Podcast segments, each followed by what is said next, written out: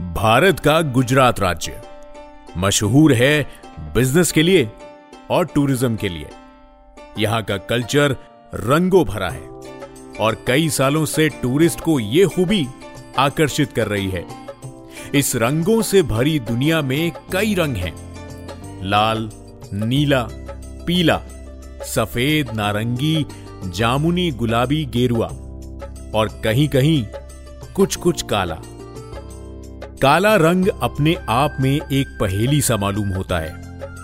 ये अंधेरे का भी रंग है और ये रंग वही है जो अपने पीछे राज छिपाए रखता है। ये काला रंग यहाँ के एक मशहूर टूरिस्ट डेस्टिनेशन में भी मौजूद है।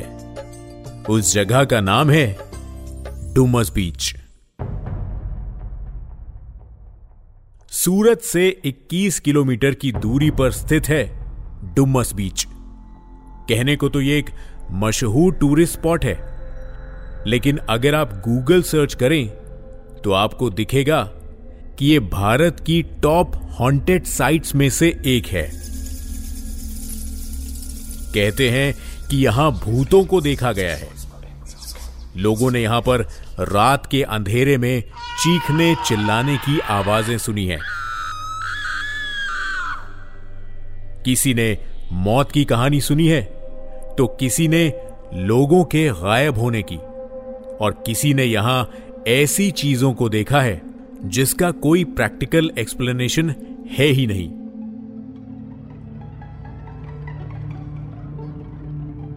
इंडिया क्लासिफाइड सीज़न टू के इस एपिसोड में हम जानने की कोशिश करेंगे कि आखिर इन सुनी सुनाई बातों में कितनी सच्चाई है।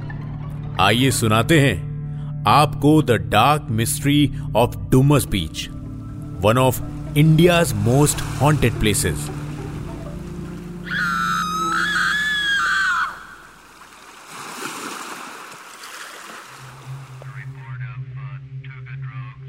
mysteries, theories, and the unknown.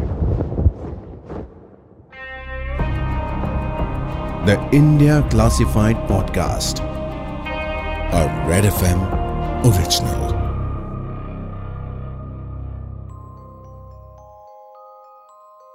नमस्कार मैं हूँ पूरब आपके साथ। शुरुआत एक किस्से से करते हैं। कुछ साल पहले की बात है एक रात करीब नौ बजे कुछ दोस्तों ने प्लान किया।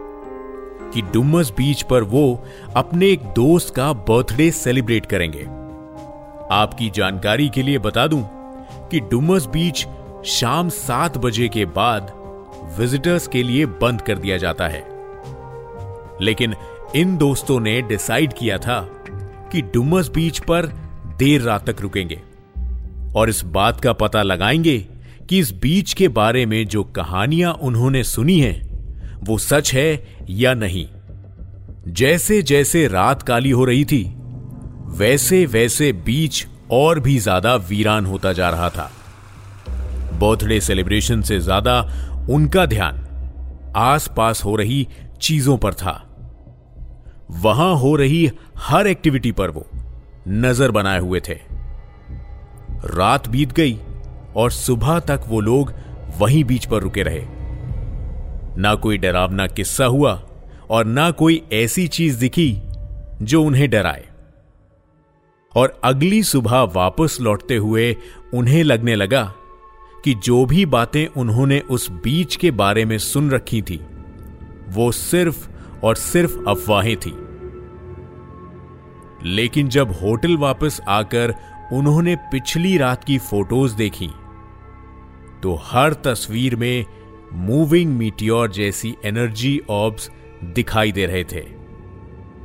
पैरानॉर्मल इन्वेस्टिगेटर्स के अनुसार, ये राउंड शेप के ऑब्स कुछ रहस्यमयी और पैरानॉर्मल एक्टिविटीज़ को सिंबलाइज करते हैं। लेकिन कैमरा एक्सपर्ट्स बताते हैं कि इसकी वजह टेक्निकल एरर भी हो सकता है। यानी कि पानी की रिफ्लेक्शंस और हवा में उड़ रहे सैंड पार्टिकल्स की वजह से भी ये एनर्जी ऑब्स जैसी इमेजेस नज़र आ सकती हैं। डुमस बीच पर दिन के समय काफ़ी भीड़ दिखाई देती है। यहाँ एक तरह का मेला सा लगा होता है। लेकिन सूरज ढलने के साथ ही इस बीच की कहानी पूरी तरह बदल जाती है। यहाँ के लोकल्स घूमने आए टूरिस्ट और यहाँ तक कि दुकानदार सब इस बीच से जाने लगते हैं। जो बीच कुछ देर पहले खूबसूरत लग रहा था। शाम होते ही वो सुनसान और डरावना सा लगने लगता है। डरावने होने की एक और वजह, यहाँ मौजूद रेत का काला रंग है। ऐसा माना जाता है कि कई साल पहले यह बीच शमशान घाट की तरह इस्तेमाल किया जाता था।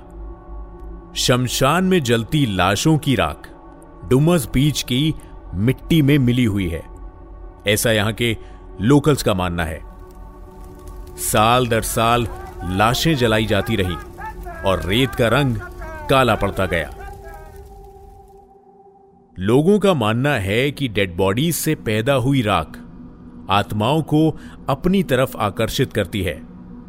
लेकिन इन बातों से अलग। साइंटिफिक नज़रिए से देखने पर एक और तस्वीर दिखाई देती है।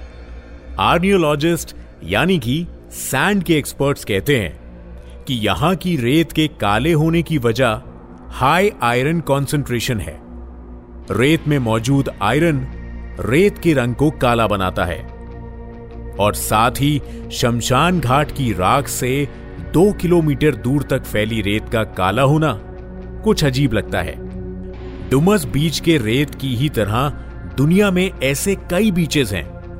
जहाँ वॉल्केनिक इरप्शन की वजह से या रेत में मिले आयरन पार्टिकल्स के कारण रेत काली हो गई है। लेकिन उन बीचेस के बारे में ऐसी कोई हॉरर स्टोरी नहीं है। ये बीचेस दिन और रात दोनों समय में टूरिस्ट के लिए खुले रहते हैं।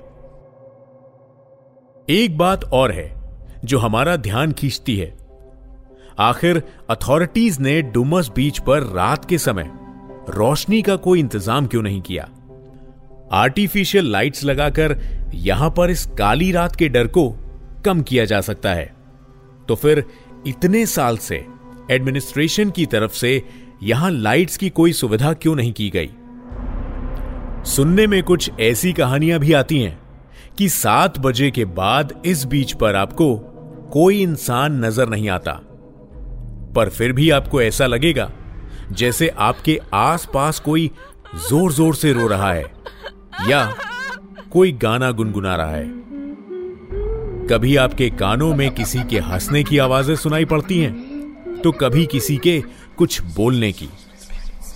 लेकिन थ्योरीज कहती हैं कि जिन लोगों ने डुमस बीच पर रोने या चीखने की आवाज़ें सुनी हैं, वो नशे की हालत में यहाँ पर आए थे।